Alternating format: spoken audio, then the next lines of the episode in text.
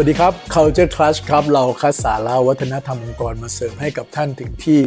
ที่นี่ในทุกๆ สัปดาห์เลยนะครับคำว่า Culture Fit เนี่ยในเพจ A Cup of Culture ในพอดแคสต์ของ Culture Clash เองก็ตามเนี่ยนะครับเรา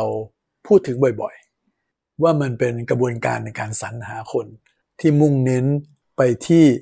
คนที่ไปด้วยกันได้กับวัฒนธรรมองค์กรของเรา คิดเหมือนกัน มีแนวโน้มที่จะมีพฤติกรรมคล้ายๆกัน พอออนบอร์ดเขาเข้ามาในองค์กรแล้วเนี่ย มันก็ไม่ต้องมาปรับอะไรมาก ไปต่อได้เลยหรือใช้เวลาไม่มากในการที่จะทำให้ไปด้วยกันได้ ซึ่งก็เป็นเรื่องปกติใช่ไหมครับ ที่องค์กรที่เน้นเรื่องการสร้างวัฒนธรรมองค์กรโดยทั่วไปเนี่ยมักจะใช้ culture fit เป็นกรอบในการสรรหา หรือแม้กระทั่งกรอบ ในการลาจากใครก็แล้วแต่ที่คิดว่าใช้เวลาด้วยกันมาสักพักใหญ่ ๆ แล้ว มันไปด้วยกันไม่ได้จริง ๆ นอกจากผลงานจะไม่เข้าตา culture ก็ยังไม่ฟิตอีกต่างหากซึ่งถ้าใครอยากจะลงรายละเอียดในเรื่องของ culture fit มากขึ้นเนี่ยนะครับ ท่านก็สามารถที่จะไปย้อนหลังดูใน EP ที่ 16 ได้ครับ ที่ตอนนี้เนี่ยมันมีคำคำหนึ่งครับที่หลายๆ คนพูดถึงเช่นเดียวกัน โดยเฉพาะองค์กรยุคใหม่ ๆ นะฮะ หรือแม้กระทั่งกลุ่มสตาร์ทอัพที่อยากจะสร้างวัฒนธรรมองค์กร ก็คือคำว่า culture add หรือเต็มๆเขาใช้ว่า culture addition นั่นเองไอ้ fit กับ add นี่มันต่างกันยังไง อย่างที่บอก fit หมายถึงเขาเข้ากันได้กับเรา คิดเหมือนเรามีพฤติกรรมคล้ายๆกัน add เขามองอีกแบบนะครับเขามองว่าถ้าเราเอาคนที่คิดเหมือนกัน มีพฤติกรรมคล้าย ๆกัน ยิ่งถ้าหมายถึงมีมุมมองเหมือนๆกัน ยิ่งไปกว่านั้นมีประสบการณ์คล้าย ๆ กัน มีทักษะคล้าย ๆกัน มาอยู่ด้วยกัน องค์กรก็ไม่น่าจะมีอะไรใหม่ เพราะฉะนั้นองค์กรที่เขามุ่งไปข้างหน้า เขาอยากสร้างนวัตกรรมเยอะๆเขาหมุนไวเปลี่ยนไว agile มากๆเนี่ยเขาพบว่าควรจะไปใน way ของ culture add มากกว่า คือไม่ควรจะไปยึดติดกับกรอบของวัฒนธรรมองค์กรมากนัก ควรจะเป็นเน้นหาคนที่ มีเซตของ perspective ใหม่ๆ skill ใหม่ๆ หรือมีความเชื่อที่แตกต่างไปจากเราเลยก็ได้ เข้ามาอยู่ในทีม แล้วด้วย diversity แบบนี้มันน่าจะทำให้เกิด new idea เกิด innovation ได้มากกว่าเขาจะแอดเลยกลายเป็น buzzword อีกคำหนึ่ง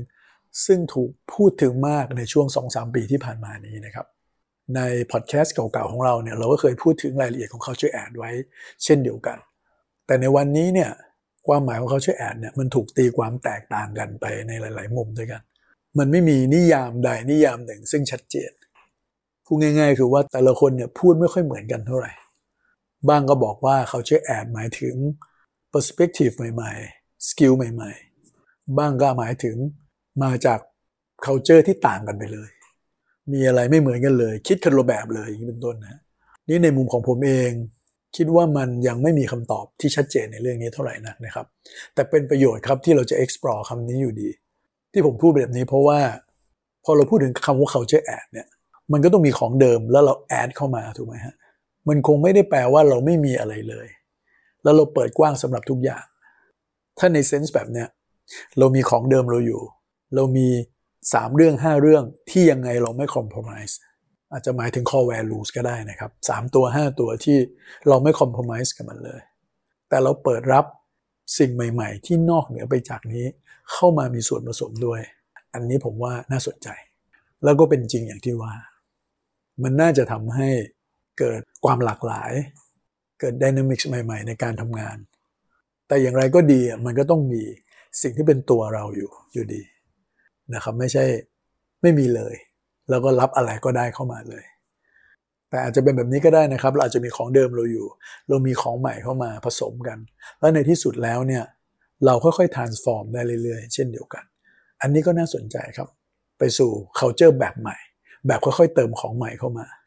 เป็นไปได้ครับสำหรับองค์กรยุคใหม่ๆ องค์กรที่เป็นนวัตกรรมมากๆ แต่ผมก็ยังเชื่อว่าถ้าสเกลขององค์กรเนี่ยค่อนข้างใหญ่เนี่ยเรื่อง culture add โดยที่ไม่มีแก่นของ culture ที่แข็งแรงเนี่ยมันจะบริหารจัดการได้ยากมาก CEO อาจจะต้องเป็นคนที่เก่งมากจริง ๆ แล้วก็บริหารจัดการ dynamics พวกนี้ได้ดีมากจริง ๆ ซึ่งอาจจะทำได้ก็ได้นะครับ แต่สำหรับผมก็ยังคิดว่ามันเป็นเรื่องที่ยาก